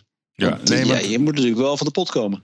Ja, nee, maar dat is, als je kijkt naar alle succesverhalen, of het nou zelfs Bill Gates die in zijn garage begon, of, of, de, of, Ja. of, of het Facebook-verhaal, maar ook een John de Mol. eh, jij, Ja. ook, jij ook, je bent ook het levende voorbeeld ervan. Heel Nou, veel. je noemde het eh, Airbnb. Dat Ja, is Airbnb een schitterend verhaal. Ja. hangt natuurlijk van, van toeval aan elkaar. Maar leg het eens uit voor de luisteraar die dat niet weet. Nou ja, eh, die, die, eh, het voorbeeld van Airbnb is en even in een korte in een vogelvlucht hun eh, route. Dat waren twee jongens die hadden elkaar, waren elkaar tegengekomen op een of andere ehm, eh, cursus voor designing, zeg maar. En die hadden gezegd, nou, we gaan eens een keer samen eens een designbureau starten. Nou, een paar jaar later kwamen ze elkaar weer eens tegen en ze zaten allebei een beetje aan de grond. En toen was er een conferentie van de, van de democratische verkiezingen ehm, in Amerika. En toen dachten ze van, wacht eens even, wij gaan eh, proberen daar wat geld te verdienen. En wij gaan cornflakes boxen met een republikeins en een democratisch logo op straat verkopen. Gewoon Hmm, als eh, leuk design dingen. ja. En toen hebben ze ook eh, uiteindelijk een, hun appartement dat ze hadden, zijn ze gaan verhuren. Hè, dus Airbnb, Air Break and Breakfast, waren gewoon luchtbedjes. In een kamer, in een appartement. En daar konden ze dus, eh, weet ik wat, aan die journalisten wat geld voor vragen. Zo konden ze weer verder met een designbureau, want ze zaten volledig aan de grond. En toen was er een volgende conferentie. Dachten ze, hé, hey, dat werkt eigenlijk wel goed. Dus, dus lokaal bedjes verhuren aan journalisten of aan conferentiegangers. En toen hebben ze wat meer appartementen gehuurd. En daar wat meer bedjes in gelegd. En zo is het eigenlijk begonnen. Dus gewoon puur toeval. Hmm, Ze waren bezig om een, om een soort reclamebureau op te richten. Zaten volledig aan de grond. Zijn met die cornflakesbox hebben ze wat geld opgehaald. Kwamen te struikelden toen over het idee van eh, luchtbedden verhuren in, in een appartement. En uiteindelijk eh, zijn ze hier waar ze nu zijn. Dus Dit is helemaal niet zo van, dit is allemaal van tevoren bedacht. Dit is ontstaan doordat mensen in actie zijn gekomen en door daadkracht te tonen, zijn ze op een punt gekomen waar ze dingen zagen die ze nog nooit gezien hadden. En dat is een beetje wat ook mijn, uh, mijn filosofie is. Dat je als je alles van tevoren kunt bedenken, ja, dat, dat klinkt natuurlijk heel aantrekkelijk. Maar soms moet je ook dingen ontdekken. Je moet echt over struikelen. Ja? Dat serendipity is natuurlijk toch een belangrijke factor. Ja, nee, mooi. Ik ben het helemaal met je eens. Heel vaak starters die, die, die twijfelen erover. Die maken dan spread. Je kent ze wel, hè? die Excel-bestanden. Die hockey, ik noem, het altijd hockeystick-model. En dan krijg je zo'n uh, Excel-bestand op je bureau. En na vijf jaar hebben ze 10 miljoen winst. en als, als je dan vijf Eerste jaar, verlies, tweede jaar break-even, derde jaar door het gelijk. Ja, dat is natuurlijk stand. Dat zit, dat zit volgens mij in Excel ingebakken. Ja, daar lijkt het op. Ja, dat is ook prima. Ik bedoel, je moet natuurlijk, als je begint, moet je natuurlijk ook ja, positief goed verkopen. Nee, positief, ja, dat kan natuurlijk niet. Maar, maar het is wel het, waar wat je zegt. Gewoon beginnen. Gewoon doen. Je hart beginnen. Ja. En wat ik vraag wel eens mensen die dan een idee hebben. Ik zeg, hoe ziet nou je eerste klant eruit? En dan vragen ze, wat bedoel je? Ik zeg, nou, wie, wie, wie gaat als eerste jouw product of jouw dienst kopen? Of je eerste 50? Hmm. Nou, als ze dan een beetje glazer in de camera kijken, dan, dan denk je toch van ja, je moet natuurlijk wel nadenken wat, aan wie je dit gaat aanbieden. Ja. dus, dus je moet wel een beginnetje maken. Hmm. En wat bedoel je met werk samen? Werk samen heeft natuurlijk alles te maken met uh, partnership sluiten. Ehm, dat heb ik eigenlijk ook altijd gedaan. Dus uh, tuurlijk, je bent als bedrijf start je en je hebt je eigen verantwoordelijkheid voor je eigen bedrijf. Maar er zijn natuurlijk heel veel mensen die ook heel graag zaken willen doen. En misschien wel zaken met jou samen willen doen. Je hoeft niet alles alleen te doen. Hmm. dus partnerships kun je fantastisch sluiten met allerlei partijen. En staan ervoor open. Hmm. En daar zijn, je zult je verbazen hoeveel anderen er ook open voor staan. Zonder dan te denken: God, ik geef mijn, eh, mijn ziel aan de duivel. Dat hoeft helemaal niet. Je kunt prima samenwerkingen vinden die voor beide partijen interessant zijn. Ja, ja, precies. Dus ook, ook zeg maar die ongeëigende routes, hè, die ongeëigende wegen, die zijn soms heel goed haalbaar. Dus ga niet je hele eigen infrastructuur bouwen, maar benader gewoon een partij die misschien uh, heel blij is. Ja, ja. ja, ja. ja kijk, en, en natuurlijk, dus heus wel, als, zeker als je net begonnen bent met je bedrijf en je denkt van hé, hey, ik wil het helemaal zelf doen, want die markt moet helemaal van mij zijn. Ja, dat kan. Maar misschien is met, met een partnership kom je verder. Hmm. En uh, heb je misschien een kleiner deel van de markt, maar misschien wel een grotere, is een grotere markt geworden doordat je met iemand hebt samengewerkt. Mm. En, je, en je zevende punt, voordat we gaan overschakelen naar, naar Picnic, focus op de klant. Ja, die begrijp ik, maar leg hem even heel goed uit. Nou ja, dit is wat we net zeiden. Hè. Kijk, als jij niet uh, een goed product levert voor je klant of voor, je, degene aan wie je het verkoopt, of dat nou B2B is of B2C. Ik heb natuurlijk altijd meer in consumentenmarkten gezeten. Hmm. Ja, dan kan je net zo goed stoppen, want je moet er gewoon helemaal voor gaan. En uh, ik noem altijd als voorbeeld, wij werden altijd uh, ook wel benaderd door, weet je wel, mediazenders die zeiden, joh, Noordoost-Groningen hebben een zender, een radiozender, wil je, wil je op de radio komen? Ja. En dan zeiden we altijd ja, want uh, daar luisteren misschien uh, niet zo heel veel mensen naar. Maar als van die 18 mensen die luisteren er één klant wordt, hebben we er toch wel één gewonnen. Ja. En dat is een beetje de, de, de, het gevoel wat je moet hebben. Een nieuwe klant erbij is gewoon een fles champagne en bos bloemen. We hebben er weer één. Ja, en zo moet je erin zitten. Ja. Je moet er echt voor gaan. Ja, nee, vind ik wel mooi. Elke klant is goud waard. Elke klant is goud waard, absoluut. En elke klant is weer een opstapje naar een, een, eh, een kans om je product te tonen. En misschien gaat die klant het weer aan vijf mensen vertellen. En zo, zo werkt het. Oké, de brug naar Picnic, de bezorgdienst. De brug naar Picnic. Ik, ik, heb de app gisteren even gedownload. Ik, moet je, ik zal heel eerlijk zijn, ik heb nog nooit bij jullie besteld, maar ik laat me graag verleiden. Hè? Ja, dan word ik ook weer een nou, nieuwe Dan moest er altijd nog één overblijven. Net. Ja, nee, precies. jij dan? Maar goed, wanneer is het begonnen? 2016? 17? Nee, we zijn, met, uh, we zijn met vier oprichters. En Joris Bekkers en Frederik Nieuwenhuis die hebben het idee verzonnen toen zij hun softwarebedrijf verkochten. Ja. Zij, zij bouwden eigenlijk software voor uh, grote webwinkels wereldwijd. Hè? Dus een beetje de, de Toys R Us-achtige en de Neckermans en de Otto's. Mm. En toen zij een bedrijf verkochten, toen kwamen ze erachter dat ze eigenlijk altijd uh, dat soort software schreven voor non-food bedrijven. Mm. dus een beetje de, de, de mode en de elektronica. En uh, ze vroegen zich eigenlijk af, was eigenlijk raar, waarom is eigenlijk boodschappen zo, zo slecht gepenetreerd online? Waarom is er eigenlijk geen online boodschappenservice die een beetje dezelfde penetratie heeft als mode? Dus uh, zeg maar, toen wij begonnen was mode 30% online en boodschappen 1%. Mm. Nou, dat is, dat is de basis geweest van het idee. En Joris en Frederik hebben um, dat idee verder bedacht. En nagedacht, oké, hoe zou dat dan kunnen? Die hebben door mij benaderd, omdat ik natuurlijk wat te maken had gehad met vergelijkbare ideeën. Dus hè, je komt op een consumentenmarkt die al heel erg volwassen is. met iets nieuws, hoe kun je nou mensen uh, ertoe bewegen om dat ook werkelijk te gaan doen? Dus toen hebben we elkaar gevonden en toen hebben we uh, ongeveer een jaar, nou iets langer, anderhalf jaar gewerkt aan het uh, lanceren van een pilot in Amersfoort. Hmm. Ja, dus nadenken, hoe doe je dat dan? Wat voor software heb je daarvoor nodig? Hoe moeten mensen dat uitleggen? Nou, dat waren allemaal keuzes die we moesten maken. En toen zijn we anderhalf jaar later dus inderdaad met die pilot gestart in Amersfoort. Daar hebben we heel goed de, de, de, de consumentenpropositie kunnen testen. Maar ook natuurlijk ons logistiek systeem. Hè. Wij bouwen echt een supermarkt, maar dan in de online wereld. Dat is toch wel behoorlijk ingewikkeld. Nou, die, die paar maanden testen hebben, nou, die leidden eigenlijk toe dat er eigenlijk enorm veel enthousiasme ook was. En toen zijn we eind 2015 live gegaan in Amersfoort.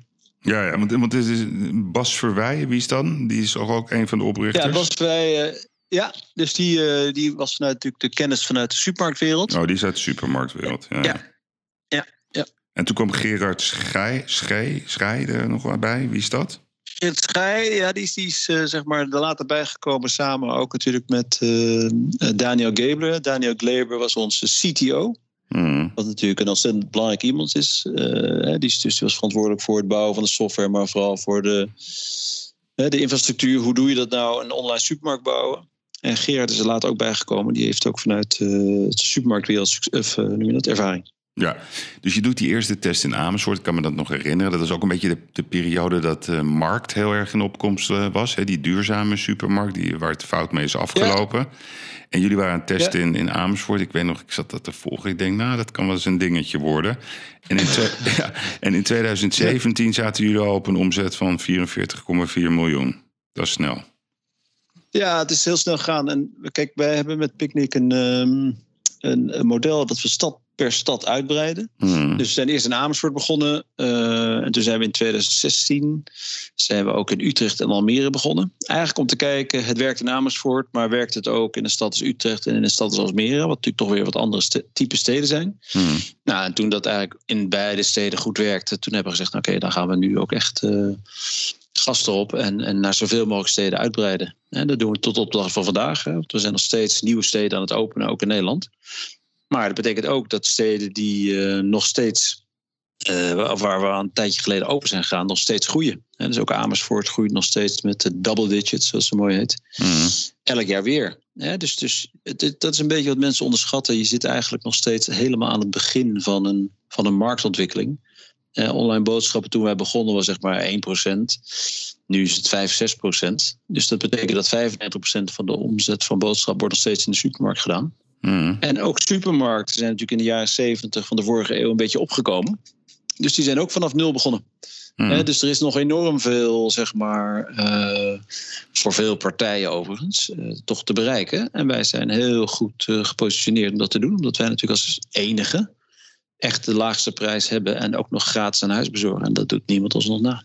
Ja, nee, want ik kan me nog herinneren, ik was toen een keer bij een, volgens mij was dat een nieuwjaarsborrel in de Adamtoren. En toen was jij daar uitgenodigd als spreker. Dat was nog voor corona. En toen zei je, nee, we gaan 100% zeker naar 300 miljoen euro omzet voor corona. Nou, dat, dat kwam niet helemaal uit, die prognose. Want jij, jij, jij zat, als ik het goed heb begrepen, in 2018 zaten jullie ongeveer op 117 miljoen euro omzet. En in 2019 was het 232 miljoen euro omzet. En Mm. volgens mij is het het beste jaar wat jullie ooit hebben gedraaid, 2020. Um, ik kwam uit op een omzet van 470 miljoen. Ja, goed, daar zit je niet niet gekke vandaan. Nee, maar dat is natuurlijk. Um, corona is zo'n beetje de grootste postcode loterijprijs die jullie maar hebben kunnen krijgen als. Als mm, nou, daar ben ik niet met je eens. Want uh, uh, voordat corona startte, Hmm. in maart vorig jaar. Uh, toen hadden we het ook al enorm druk. Hè? Dus die, die marktgroei, hè, we zijn natuurlijk elk jaar verdubbeld. Wat natuurlijk uh, een behoorlijke effort is, omdat je de hele logistiek zelf moet bouwen. Wij doen natuurlijk alles zelf. Uh, afgezien van het feit dat we de software zelf bouwen, dezelfde autootjes bouwen, hmm. bouwen we ook onze eigen fulfillmentcentra, eigen hubs enzovoort. Dus je moet hard groeien in infrastructuur, je moet hard groeien in het aantal mensen. Hmm. En dan kun je hard groeien in het aantal boodschappen dat je aan de deur levert. En uh, dus ook voor corona hadden we het al heel erg druk. Hadden we al te maken met meer mensen die bij ons wouden bestellen dan we aankonden. Dus, dus moesten af en toe mensen een paar weken op de wachtlijst zetten. Totdat we weer nieuwe autootjes hadden en nieuwe mensen. Nou, corona heeft wel voor gezorgd natuurlijk dat uh, over tijd uh, veel meer mensen erover na zijn gaan denken. En het zijn, zijn gaan denken, hé, hey, wacht even, dat is misschien ook iets voor mij. Maar ook zonder corona waren we zeker hard doorgegroeid. Ja, ja oké, maar goed, het heeft, dat is toch niet erg om dat te zeggen. Ik bedoel, zelfs de lokale slager waar ik kom, die zegt... ik draai elke dag een kerstomzet, ja... Wat op zich logisch. Ja, nee, maar het is op zich logisch als de nee. restaurants dicht zijn. Ja. Dat, is, dat, is gewoon, ja. dat is gewoon een feit. Nee, dat mij. is. De, kijk, als je nou kijkt naar, naar de, de, de, restaurants en zo, dat soort. Dat dat bij de supermarkten terecht is gekomen, dat zou ja. best wel kunnen. Maar bij ons gaat het natuurlijk ook om. Uh, uh, uh, wij hebben natuurlijk niet een, een, zeg maar een, een, een, supermarkt die je openzet, waar je de ene dag 100 mensen erheen kunnen en de volgende dag 200. Mm. Bij ons heb je natuurlijk toch te maken, je moet allemaal aan de deur brengen. Hè? Dus het moet allemaal in mandjes worden gedaan en moet aan de deur worden gebracht. En voor al die handelingen heb je gewoon uh, gebouwen nodig. Heb je mensen nodig, moet je mensen trainen. En moet je het allemaal voor elkaar zien te krijgen. Dus het is toch iets andere, uh, iets andere logistieke uitdaging dan. Uh, nee, het is op een andere ik, manier verdubbelen. Als ik kijk naar die cijfers, het is een soort wereldprestatie. Want wat ik begreep is dat jullie hebben in 2020 zaten jullie al op een klantenniveau van ongeveer 300.000. Uh, 6.500 uh, medewerkers, 37 distributiecentra, uh, Ja. duizend wagentjes wat rondrijdt uh, in Nederland, Ja. duurzame wagentjes, dus hartstikke goed. Ja. Wat, wat, gaan, wat, wat, wat kunnen we voor getallen verwachten in 2021? nou, we zijn natuurlijk in Duitsland begonnen in 2018. Ja, En eh, die Duitsers vinden het eigenlijk ook wel plezierig om lekker die boodschap eh, supervers aan de deur te krijgen. mm. Dus daar, eh, daar groeien we nu ook hard. We hebben net ons vierde distributiecentrum geopend. Dus daar zie je ook dat zeg maar, wat we in Duitsland zeg maar, in 2018 zagen qua hoeveel mensen doen daar online boodschappen, was hetzelfde als in Nederland in 2015. Ja, dus Duitsland liep nog ietsje achter op Nederland. Mm. En ja, Duitsers vinden ook goede service geweldig. En, en dus die gaan er ook in groeiende mate voor. Dus in Noord-Rijn-Westfalen, een van de Duitse uh, Ja. Bundesländer, zijn we begonnen. Mm. En daar gaat het hartstikke goed. Dus daar, daar zie je ook dat die groei doorzet. En eh, eigenlijk groeien ze nog bijna harder dan Nederland. Dus dus daar, daar zie je hetzelfde gebeuren. Nee, maar mijn vraag. Je bent echt. eh, Je bent bijna politicus. Mijn vraag was: gaat, het, gaat de omzet ook weer ver- verdubbelen in 2020? Dat Oh, was- de, 2020, 2021. ja, Ja, 21. Gaat weer is dus, ja. Ja, ja? Dus, dus jullie gaan Ja. gewoon richting de miljard euro omzet in 2021. ja zeker. Ongelooflijk. Knap hoor. Ja, dat is echt ongelooflijk. Ja. Want kijk, Maar dat is ook, kijk, je moet ook, die markt is gigantisch groot. Hè? Dus, die, dus de markt voor boodschappen is even groot als alle andere consumentenmarkten bij elkaar. Zeg maar even. Dus hoe groot is die markt in Nederland bijvoorbeeld? Die hele, die Ongeveer hele 40 miljard. 40 miljard. Ja. Want ik had, Ja, ehm, de- ik, ik had ooit, eh, hoe heet die, ehm, Frits van Eert bij ons in de podcast. Nou, die, die, Mhm. die zitten dan, wat ik begreep, op een marktaandeel van ongeveer 23, 25 procent. Met een omzet van ongeveer 10 miljard in 2020. Ja, Dus dat betekent dat jullie in deze markt al een marktaandeel eh, gaan, gaan verwerven van ongeveer 2,5 procent in, ehm, in 2021. Dat is wel gigantisch voor een nieuwkomer. ja, het zou ietsje eronder liggen, maar dat klopt. Ja, nee, het is natuurlijk enorm, eh, enorm snel gegroeid. Ja, want kijk, wat je ziet is dus... Je, aan de ene kant heb je natuurlijk te maken met de traditionals. Hè? Dus eh, daar, daar is een schifting aan het plaats aan het vinden. Hè? Dus Deen, die, die is verdwenen van, van, van het eh, toneel. Je ziet dat daar Mhm. toch wel Ahold, De zeg maar, de, de, de Belgische-Nederlandse combi... eh, Jumbo dan, de familie van Eert... Nou, en dan zie je de nieuwkomers, hè, want buiten jullie zie ik ook de opkomst van, van, van Gorilla. Dat is ook een, eh, soort bezorgdienst. Eh, Kunnen we daar iets van, van verwachten? Eh, ja, die zijn net begonnen. Hè? Dus er zijn er een aantal die zeg maar, wat ze dan noemen, flitsbezorging doen. Ja. Dus dan binnen, binnen vijf minuten is het dan nu. En dat zal over tijd misschien iets langer worden, maar goed. Eh, het is natuurlijk super handig als je inderdaad een paar koude biertjes en een pizza nodig hebt. Mhm. super fijn. wij doen natuurlijk echt weekboodschappen voor gezinnen. Nee, maar goed, Eh, het, dat is wel een, een het is andere wel een wereld. serieus. hè. Volgens mij zit er een kwart miljard al aan aan financiering in of zo. En dat hoor nee, je dat, eh, daar, daar is, eh, dat, is- dat, dat gaat heel goed. dus eh, Ja. nee, het is weer iets nieuws. En eh, ik denk dat voor sommige consumenten zou het misschien niet ontzettend handig zijn. Mhm. Of ernaast hebben, of in plaats van eh, een, een, eh, een pizza van een pizzeria, dat je hem zelf laat komen en hem zelf in je oven doet. Ja, ik weet het niet, maar dat is net begonnen. Mhm. En ik denk dat het voor, eh, voor best wat mensen handig kan zijn. Als je inderdaad zo'n eh, zo'n dienst eh, kunt gebruiken. Bijvoorbeeld voor de vergeten boodschap. Of als je in de grote steden woont waar je lastig is om naar. om, om, om te rijden of om te bewegen, om naar een supermarkt te gaan of weet ik wat. Dus er zijn best wel, denk ik, dingen die je kunt doen ermee. Mhm.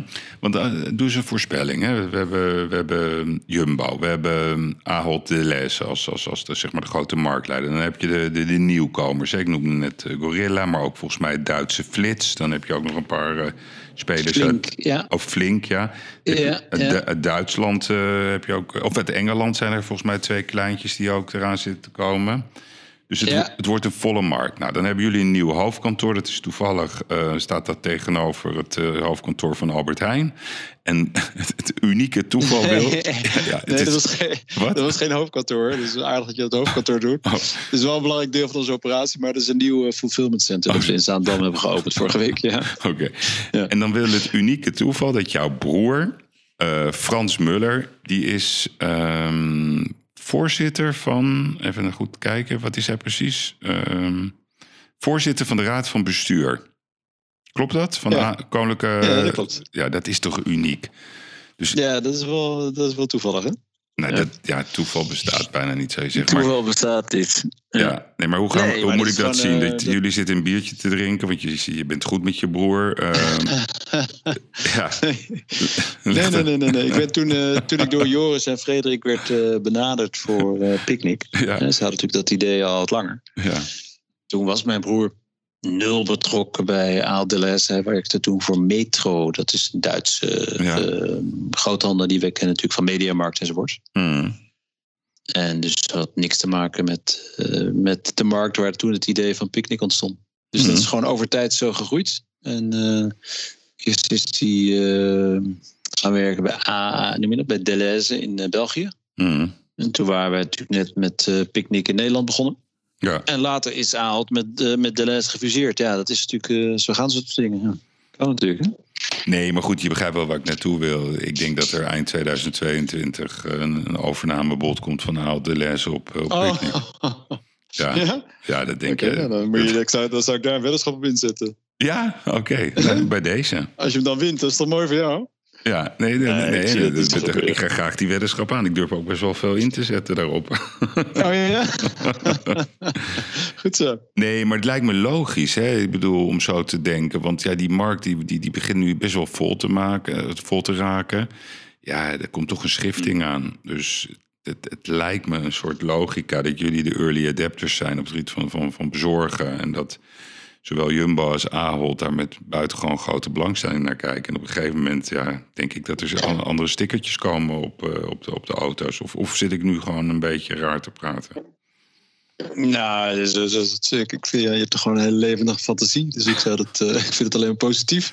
Ja, Ja, maar, Fantasie is belangrijk. Nee, zeker. Maar is dit jou, eh, zit jij hierin, zeg maar, onder, onder, onder short term, de middle term? Hoe, hoe, hoe zit jij erin als aandeelhouder? Nee, nou sowieso niet. Sowieso niet, omdat wij toen wij gestart zijn hebben gezegd... dit is sowieso een businessplan voor tien jaar. Ja, ja. Ja, je kunt niet zeg maar een online supermarkt met alles wat erbij komt kijken... eh, waar we het over gehad hebben, starten en dan eh, op vrijdag starten... en op maandag zeggen, joh, ik vind het mooi geweest, doe er een strik omheen. Bestaat natuurlijk helemaal niet. Nee, tuurlijk niet. Eh, dus dus dit is een heel lang project. En er is nog waanzinnig veel wat voor ons ligt, wat super interessant is. hè. We zijn natuurlijk in Nederland in 2015 begonnen.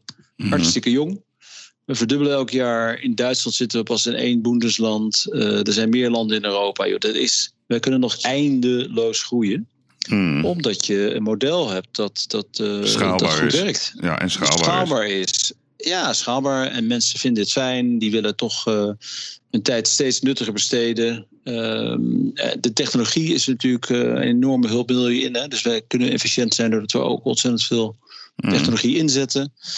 En we hebben een behoorlijke eh, tijd nu kunnen nemen om het elke dag weer te verbeteren. Hè? Omdat we natuurlijk alles zelf maken, dezelfde software schrijven. betekent dat je elke dag net een beetje slimmer wordt, maar ook fijnere dingen voor de consument kunt maken. Waardoor dus zeg maar die loyaliteit steeds groeit. Hmm. Dus dit is een, dit is een, een, een, eh, een bedrijf dat nog eindeloos kan groeien. En dat is natuurlijk ook hetgene wat wij leuk vinden. Maar overwegen jullie een beursgang? Nee, nee, nee. Nee?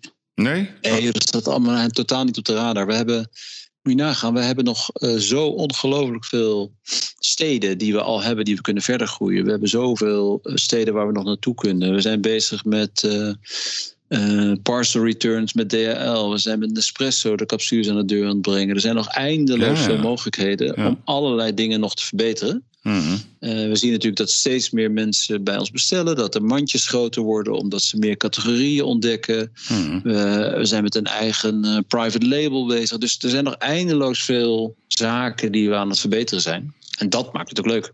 Nee, maar ik bedoel meer, kijk, jullie hebben nu de nodige familie-investeerders zeg maar, aan boord. Hè? De familie De Rijken, die ooit uh, Kruidvat heeft opgericht. Uh, volgens mij ja. Van Vlissingen zit ook aan boord. Um, ik, het is volgens mij, ik weet niet of je daar wat over wil zeggen, maar volgens mij is er nog geen, maak je nog geen winst of zo. Nou, dat is, uh, we maken wel winst. Alleen je ziet natuurlijk dat we, omdat we zo hard groeien, ben je dus de hele dag aan het investeren. Je noemde het even het fulfillment center in Zaandam. Ja, precies. Dat we dat vorige week hebben geopend. Ja, op dag één komt daar één bestelling uit, zeg maar. Daar is het gebouw natuurlijk niet voor gebouwd. Nee, nee, dus je moet, als je groeit, moet je investeren. De kost gaat natuurlijk echt wel serieus voor de baat uit. Mm. Zou je nu stoppen met groeien, dan ben je onmiddellijk winstgevend. Nee, oké, maar dus zeg maar de, de financiering van de organisatie die kan gewoon zeg maar met de bestaande aandeelhouders. Dus die, die, die drang om zeg maar een beursgang uh, te doen uh, ergens in 2023, die, die, die, die, speelt niet. Nee, nee oké, oké. Dus als ik het goed begrijp, Picnic uh, blijft zeg maar double digit draaien de komende paar jaren. En ja de weddenschap die ik dan heb aangeboden, dat eind 2020 uh, Aal de Les aan boord komt. Ja, dan rekenen we tegen die tijd af. dan rekenen we tegen die tijd af. Heel mooi. Um, even als jij als persoon, hè, um, om, om daar een beetje mee te eindigen. Je bent um, uh, mm. ook commissaris van het FD. Je bent, wat je al vertelde, voorzitter van het Erasmus Trust Fond. wat ik ook interessant vind, je bent ook ambassadeur van Nederland Groeit. hoe kijk jij zelf als, als, als, als mens, maar ook als ondernemer aan naar ons, uh, ons land, zeg maar, als, als groeimodel? Waar, waar zou jij je kaarten op zetten als jij het enigszins voor het zeggen zou hebben in Nederland? En ik vind, nou, ik vind wel degelijk dat, jij recht van spreken hebt met, met de track record die je hebt. Oh ja. Nou, ik, uh, ik denk inderdaad dat wij natuurlijk met. Uh, we hebben het al even over het onderwijs gehad. We hebben natuurlijk een waanzinnig goed onderwijs in Nederland. Mm. Uh, met, met geweldige universiteiten, geweldige medische centra. Dus waar het gaat over het kennis hebben, is, staan we er echt heel goed voor. Als we dat dan weten te combineren met, uh, met, met goed ondernemerschap en ook die, uh, dat, dat impact bereiken. Ik denk dat we inderdaad op het gebied van technologie, medische technologie, biosciences, al dat soort, dat soort vlakken zijn we al heel goed en kunnen ontzettend veel bereiken. Mm dus, dus, en als je kijkt naar ehm, hoe heet het, de, de, het onderwijs dat we hebben, wat we daar nog kunnen verbeteren, ook in zeg maar eh, de middelbare scholen enzovoorts. Als we daar zaken doen, zoals die ook wel op de agenda staan, maar dan ietsje sneller, dan denk ik dat we een enorme goede uitgangspositie hebben. Mhm. We zijn natuurlijk in, in, meerdere landen nu actief. En dat ja, daar staan we er echt wel goed voor. Ook, ook uh, ten aanzien van gewoon simpele dingen als infrastructuur en snel internet. Ja, het klinkt allemaal heel simpel. Maar het feit dat we het allemaal hebben, geeft ons een enorm goede uitgangspositie.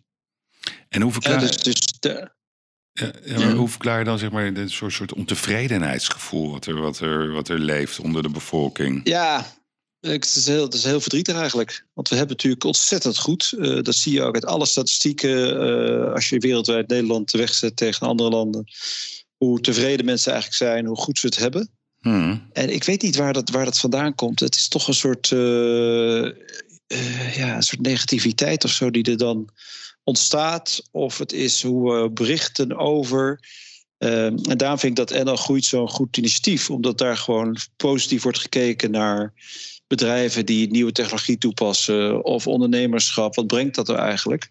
En dat is denk ik ontzettend belangrijk, dat we wel de gaten houden dat er nog steeds gelukkig heel veel mensen zijn die hun nek uitsteken om iets nieuws te verzinnen, die mensen in dienst nemen, die voor innovatie zorgen, waardoor ook Nederland internationaal sterk staat sterker staat, ja, dat brengt natuurlijk toch ook welvaart. En, en dat is denk ik uh, iets wat we vast moeten houden. Oké, nou mooi. We zijn er alweer. Ja. Ja, nou, dat is nou, leuk. Dank voor je mooie ja. bijdrage. Heb jij nog iets? Is er nog iets wat, ik, wat je zegt van dat had ik echt willen behandelen of dat ben ik vergeten? Mm, Nee, nee, ik denk dat je wel een uh, heel breed, breed scala hebt aangeraakt. Dus uh, nee, ik vond het leuk om te doen. Nou, ik wil je in ieder geval bedanken. En nou, ik zou zeggen, ga het voort. En we blijven het in de gaten houden. En ik meld me sowieso eind 2022. ja, sowieso. En jij succes met de kapiteinlijn. Dankjewel, dankjewel Michiel. Oké, okay, okay, bye bye. bye. Hoi, hoi, hoi. Dit was uh, de uitblinker van deze week, Michiel Muller. Een buitengewoon inspirerende ondernemer. En uh, ik vond het erg fijn om uh, naar hem te luisteren. En hij heeft geweldige tips gegeven aan nieuwe ondernemers, maar ook voor de bestaande ondernemers. En vrijdag dan ben ik er weer met mijn vaste compaan Erik de Vlieger. En dan zeg ik weer riemen vast. En volgende week is er weer een nieuwe uitblinker. Ik wens u een hele mooie week toe en tot vrijdag. Dank voor het luisteren.